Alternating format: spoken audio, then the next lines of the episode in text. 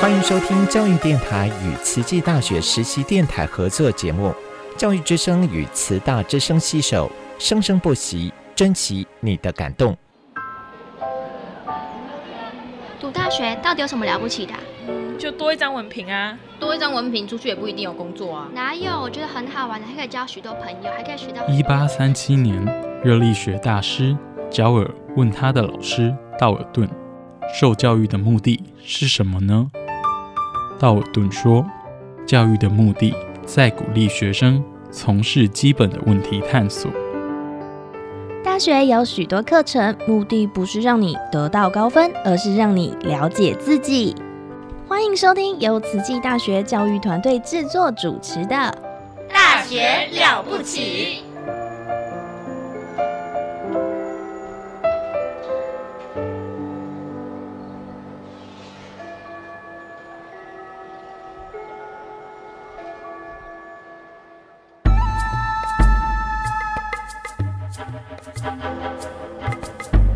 大学之道，守谦之道。十年树木，百年树人，传道授业，济世爱人，热情永不退。邀你空中来相会。您现在收听的是优质好节目《大学之道》。各位亲爱的听众朋友，大家好，欢迎来到《大学之道》，我是主持人何坤义。我们前几周谈到了语言学的语言连锁历程图，也跟大家分享了语言的特征跟定义。其实，在语言里头啊，我们说语言学里，我们分成好几个范畴。第一个是语音学、语义学、语法学跟词汇学。我们先从语音学来跟大家啊，慢慢的来介绍。当然，我们知道语音学呢，就是讨论语言的声音讯息的这一门学问。那语音学在声音上面到底啊有什么有趣的呢？我想我们啊讲的是中文哦，我们就从中文里头的汉语的一些谐音呐啊的一些典故来跟大家介绍一下。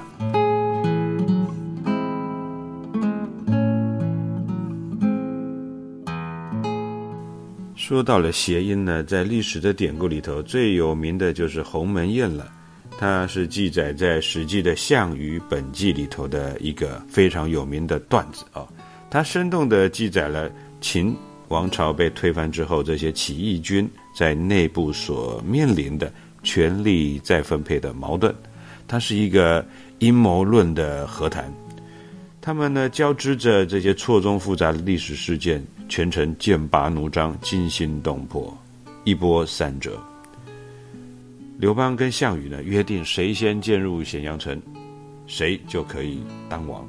结果呢，哇，刘邦先进去，但是他获得了战争讯息，项羽来了之后，糟糕了，紧张了。为什么？当下他的兵力是打不过项羽的，所以呢，赶快赶快的啊，用非常的。卑微的言辞来向项羽呢谢罪求和，哇，在这一场的这个紧张动魄的状况里头，呃，实际上面说，黑云压城城欲摧啊，这个战争的阴阴影呢，顿时间烟消云散，因为他们要化干戈为玉帛，但是项羽的亚父范增啊，就想要在这个化干戈为玉帛的这个。鸿门宴上呢，他计划着怎么样要消灭这个未来会跟项羽争夺天下的潜在对手，所以呢，才会有范增呢朔目项王哦，他一直看着，好几次看着项羽，举所配玉珏，以视之者三，就是拿他配的玉珏，哦，玉珏是一个呃环形的，但是它有缺口哦。的一个一个，有人说挂在耳朵的，有人说是一个装饰品哦。那好几次告诉项羽，哎，你要做决定了哦。这个决有决定，有把它灭绝、歼灭的意思哦。要做决定了，但是项王项羽的这个反应是什么呢？默然不应啊，他就不应和啊，他不想要做这个决定哦。既然对方都已经对我示好了、臣服了，干嘛把他宰掉呢？项羽实在是妇人之仁啊，在这个场景里头，玉珏通过了这个物品这个“决”这个字来告诉你要做决定了哦。好，那我们知道哦，这个还有一些很有趣的典故，像我们说啊，玉环啊，我们说杨贵妃叫杨玉环，环是什么？环是一个没有缺口、圆转无穷的一个意思，有回来还哦，圆满的意思哦。那当然，它的谐音呢，还还有归还或是啊回来的意思哦。在《汉书》，我们知道这个李陵呢，当年。啊，打仗呢，因为没有后援部队，结果被俘虏了，后来投降了啊。那在汉武帝当然是把他这个家里面呢，哇，这个呃 能杀的杀，能宰的宰，处罚了啊。这李陵当然只能留在匈奴啊。但是到了汉昭帝的时候呢，汉昭帝想 这个召还投降匈奴的这个名将李陵，所以派出了他的好朋友任立正来出使匈奴。啊，来向这个李林呢传达讯息，但是你知道，匈奴也不是笨笨的，就让他们自己可以可以见面嘛？不行，都是公众场合，公众场合总不能讲一些啊，哎，你要不要回国啊？我们在等你，这不行的嘛啊！所以这时候我们说的啊，语音学里头很重要的谐音很重要，那拿一些物品呢？啊，也不能啊太明太明显，对不对啊？所以呢，这位任立正呢，他很聪明啊。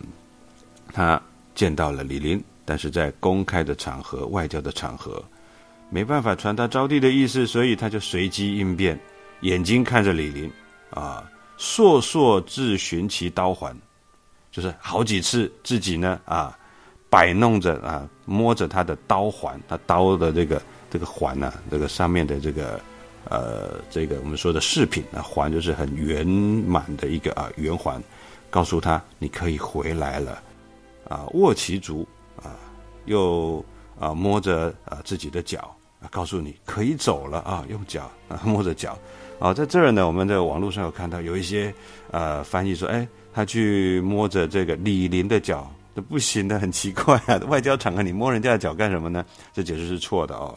握其足，这个其呢是他自己的哦，啊，他自己的刀环，自己的脚，告诉他，告诉李林，哎，脚就是可以走了，还。走回国吧，啊，这个意思可以归还归汉了啊，是这个意思。好，那这个呢，我们都知道说这是很有意思的一个隐语哦。我们说谐音的隐语，其实呃，我们也知道哦，呃，在《史记》的《淮阴侯列传》，这个淮阴侯大家知道是谁吗？啊，他是我们说的韩信啊。那当时呢，也是楚汉相争啊，非常激烈的时候哦，已经。这个刘邦的势力也越来越大啊，项羽呢，哎，好像在打仗的时候，慢慢慢慢的吃了一些败仗了啊，两个互有进退。在这个时候，哎，刘邦的手下有一位很会打仗的，叫做韩信。我们说韩信点兵，多多益善，对不对？啊，当时呢，哇，刘邦让这个韩信呢有很大很大的权力，哦，带了很多的士兵，很多的根据地啊，当时。啊，有一个很会啊出谋策略、也会看相的一个术士，叫做蒯通啊。他呢就跟韩相、韩信呢看相的这个看他的相啊，看这趁这个机会呢劝他怎样，哎，永其永其地自立啊。他就跟他说一句隐语啊，这也是一个谐音哦。他说：“相君之面，不过封侯，又为不安；相君之背。”贵不可言哦，他说：“我看你的脸脸相呢，面相呢，不过封侯而已，就是当个侯啊。又为不安，这句很重要。哎呀，如果你愿意当个侯啊，居人之下，你是危险呐，又不安呐。但是我看你的背，贵不可言。这个背啊，其实是一种骨相，就看他的骨啊，这个这个整个的人的这个骨，不是面呢，是整个骨筋骨啊啊。我们说，哎，这个人。”天生筋骨一奇，他是一个啊百年难得的练武奇才。大家看过周星驰的功夫吧？啊，这边有好几本 这个秘籍，你要哪一本？对不对？哦，哎，他的看他的背，其实这个背呢，其实不是真的背，它是个谐音，是吧？你要背叛呐，哦，不要顺从，背叛啊。这个这个刘邦这个人呢，同富可以呃共甘苦，不能同富贵哦。所以他说你。相君之辈说：“哎，我看你还是背叛吧。背叛了之后，贵不可言呐。但是我们知道，韩信虽然知道这个蒯通的意思，但是他重义啊，很重义气，不忍背叛。结果我们都知道，结果呢是在汉朝立国之后，惨死于吕后之手。哎，韩信在临死之前有说：“悔不听蒯通之言呐！”哎，当时后悔没听到蒯通的话。他当时如果这个反背了呢？哎，这个时候历史改写喽哦。再来呢？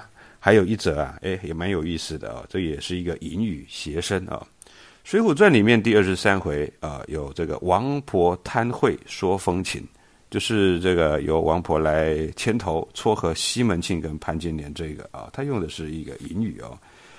这王婆出来，他说呢：“大官人吃个梅汤吧，啊，就喝个啊梅子汤吗？”啊，西门庆说：“啊，最好。”多加些酸。这个时候，我们看一下金圣叹的评语了。他说：“哦，一路隐语，点豆都好。”哎，他说：“哎，这都是隐语，哎，埋藏的都不错啊。”接下来，王婆就说：“大官人，吃个和合汤如何？”哎，这时候金圣叹的评语就说：“哎，隐语换喽，哎，又换了。”西门庆说：“哎，最好了，干娘放甜些。”金圣叹哎，又评语说：“这是隐语。”隐语两个字啊，隐是隐藏的隐呢啊啊，所以这里面的隐语呢，隐藏的什么呢？啊，他说哦，这个喝个梅汤吧。这里的隐语就是语言中隐藏着什么样子的暗示哦，也就是它的这个谐音呐。哎，他说梅子汤，其实这个梅呢，就是我们说呃做媒的媒，暗指着姻缘哦，所以梅子汤啊，这个我们就可以知道哦，原来是这么一回事儿。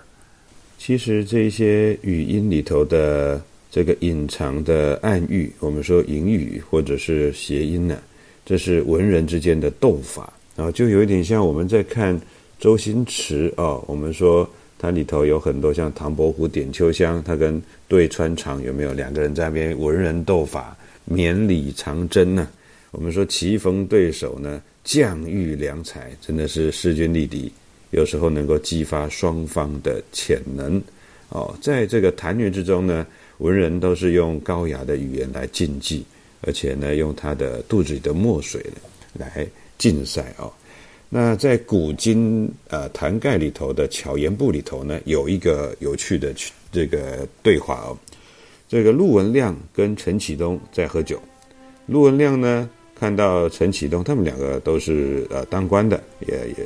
那他就看到陈启东头发很少，所以出了一个对句来跟他开玩笑啊，他就说：“哎，陈启东，陈教授，数斤头发，无计可施，就说他的头发很少，所以呢，没有没有什么没有办法啊，这个计啊是没有办法可以绑发髻啊，所以头发少到没有办法绑发髻，所以叫无计可施哦，这是笑他头发少，可能快秃头了吧，啊。”那这个时候呢，哦，陈教授陈启东呢，被他这么一讲，他也随机应变，反过来就看到这个陆文亮说：“哎，陆大人，满脸痴染，何须如此啊？就是你脸上都是胡须啊，何须如此？你干嘛这样子笑我呢？何须如此啊？然后胡须的须，那何须如此？哇，这个两边呢紧紧扣着对方。”所以两个人呢，这样对一对，哎，陆文亮呢，哎，非常的赞叹说：“他真是厉害厉害。”两个人呢，就惺惺相惜，就有点像我们说啊，唐伯虎跟对穿肠两个人的，我们两个惺惺相惜，就 感情越来越好哦。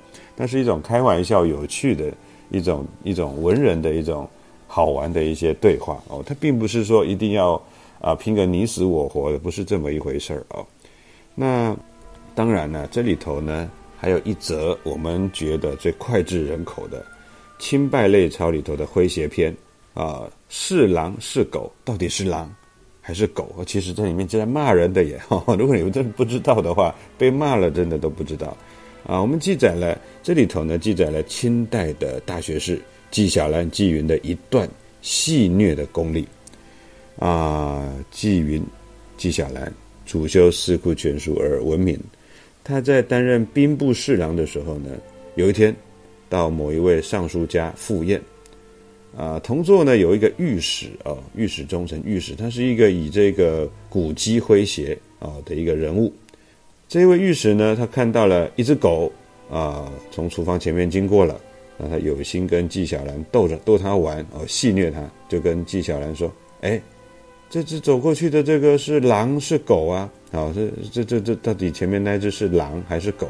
但是你知道这样念哦，是狼是狗，好像在骂他，因为。”纪晓岚是兵部侍郎，呃，就是跟他说：“哎，是狼是狗。”当然，纪晓岚也很聪明呐，对不对？他当然不疾不徐，知道你在为难我，他就跟他说：“是狗。”哎，这位尚书就说：“哎，你怎么知道啊？何以知之？”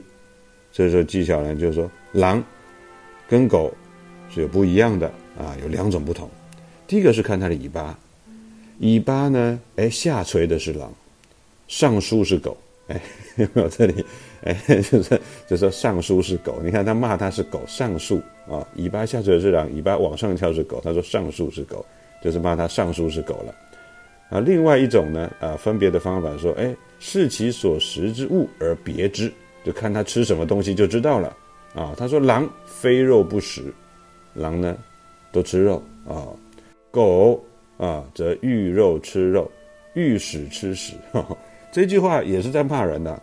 他说：“狗呢？啊，狼是只吃肉，非肉不食；狗是遇到肉吃肉，遇到屎吃屎，所以遇屎吃屎。你看遇屎有没有？刚刚遇屎不是在笑他吗？哦，所以他说遇屎吃屎。你看一个人跟他说啊，尚书是狗啊，然后再来对另外一个人说遇屎吃屎。你看哇，这是两个人呢要为难他，他都很机警的，马上用语言把他给啊。”斗回去哦，这就是他很厉害的地方，呃，发挥的淋漓尽致啊，令人叹为观止哦。当然呢，这是清败类钞，这是来自于民间野史的，到底有没有这回事儿？不知道。但是我们知道呢，这个啊，铁嘴铜牙弟纪晓岚里头呢，他把这一段的段子呢，就把它变成他跟和珅之间的对话啊。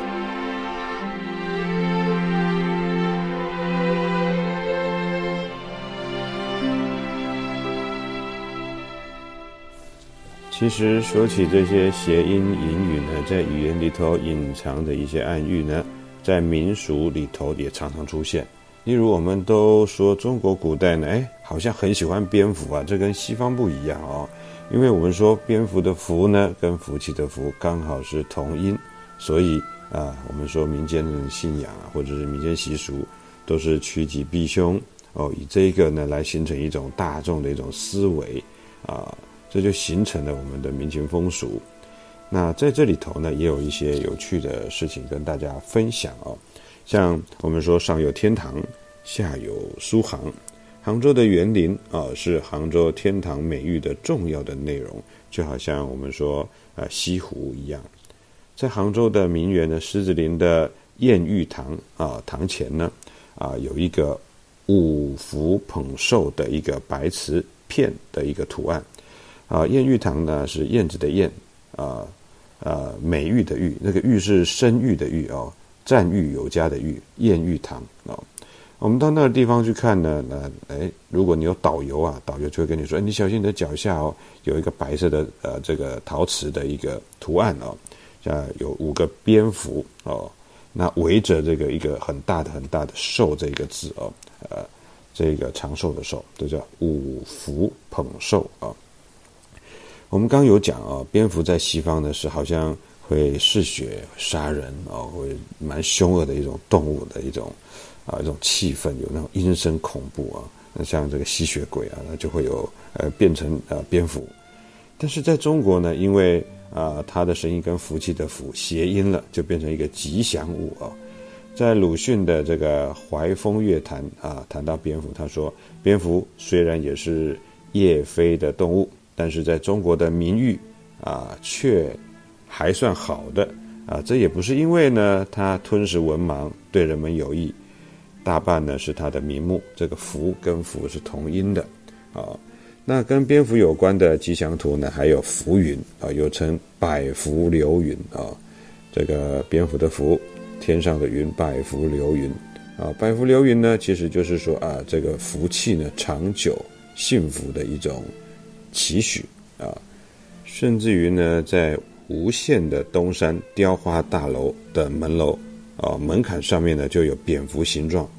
那这个在门槛上面呢，有一个蝙蝠的形状呢，哎，取意是脚踏有福，就是我们今天踩着福气走进来哦，这是以这种对我们居住的人的一种自我的祝福。那刚刚提到了这个有五福捧寿哦，那这个五福到底是哪五福呢？啊，这个其实啊是我们的典故哦，在《尚书》的洪范里头呢有说到五福，五福是哪哪哪五种福气呢？一曰寿，二曰富，三曰康宁，四曰有好德，五曰考中命哦。当然，我们说第一个就是呃寿长寿，第二个富有钱，第三个康宁健健康康、安安心心、平平安安，第四有好德啊！你看好德性，呃，你这些平安之后还得要有好德性才行，呃要不然是无福消受。那那你好德性之后的第五个，那才是最重要的，考中命，到老了命有所终，就是有一个。很好很好的一个结尾，而不是哎突然间啊这个呃在兵荒马乱呐，或者是在那种很大的天灾人祸中的丧失生命，没有这个考中命呢，那是一种哎生命呢哎好好的在一个很安详的状况下哎就这么的走了哎，所以呢我们中国古代人这个五福寿富康宁。之外，还得要有好德啊，才能考中命。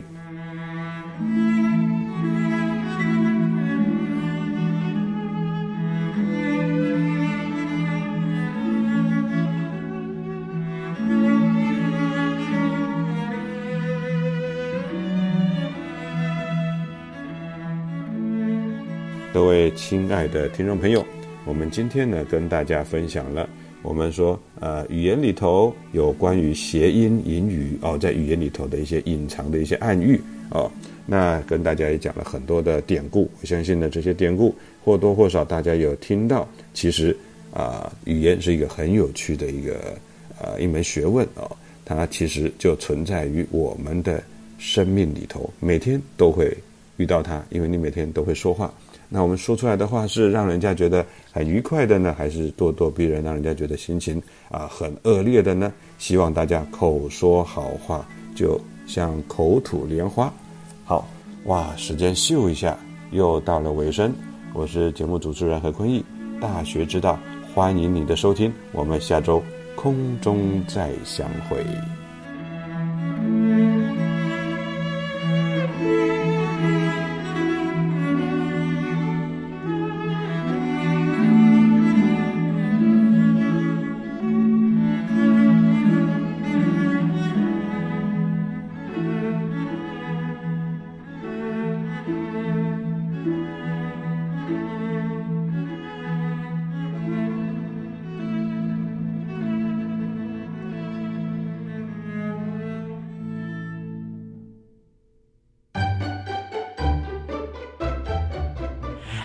校长，哎，我们赶快逃！哎，没有了，哎，校长好。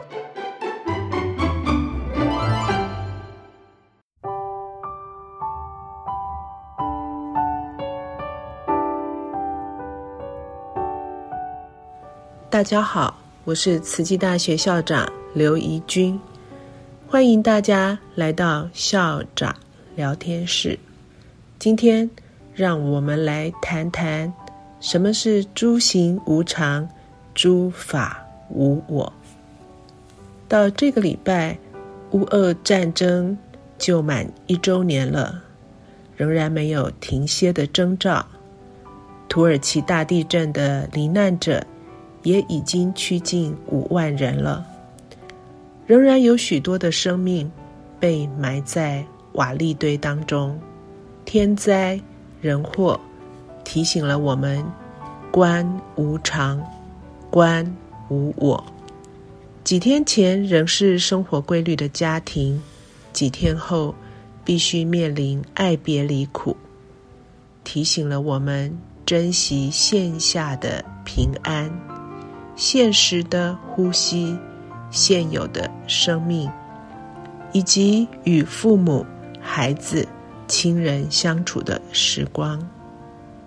乌克兰难民的逃难之路颠沛流离，土耳其灾后复建长路遥遥，在在都考验着人性。资源有限的情况下，孩童、妇孺是否得到照顾？难民、灾民间以及协助的志工团体是否相互支援？我们揪心的看到无能为力的爸爸紧握着被埋在瓦砾堆底下女儿的手，陪她临命终了的最后时刻。我们也看到五岁的女孩护着十多个月大的弟弟，为了求生，承诺什么都愿意做。正历经苦难的孩子，仍然一脸纯真、清澈的眼瞳。对未来怀抱希望，这真是大人们最亮的印心明镜。对难民及孩童的爱与关怀，出自无我观。爱屋及乌，老吾老以及人之老，幼吾幼以及人之幼，正在救援中。显见人性光辉，诸行无常，诸法无我，无缘大慈，同体大悲。让我们都付出一己的心力，对乌克兰流离的人们以及土耳其的灾民付出爱与关怀。祝福大家。爱好自自己的心，在感恩中付出。自爱是报恩，付出是感恩。用尊重心对待，不分别他你我，和谐聚小爱，尊重。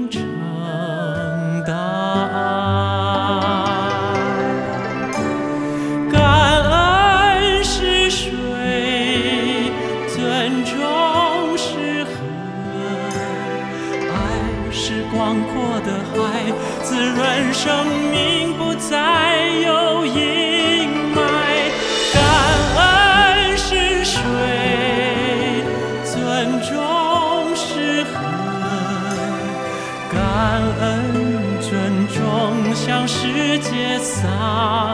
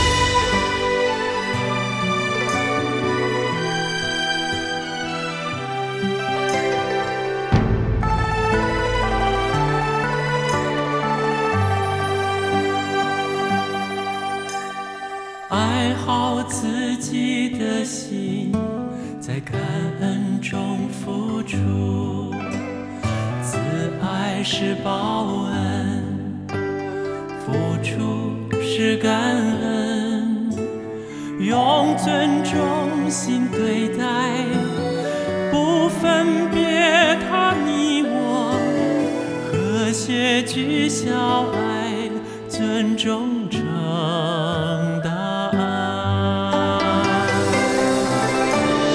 感恩是水，尊重是河，爱是广阔的海，滋润生命，不再有阴霾。感恩是水。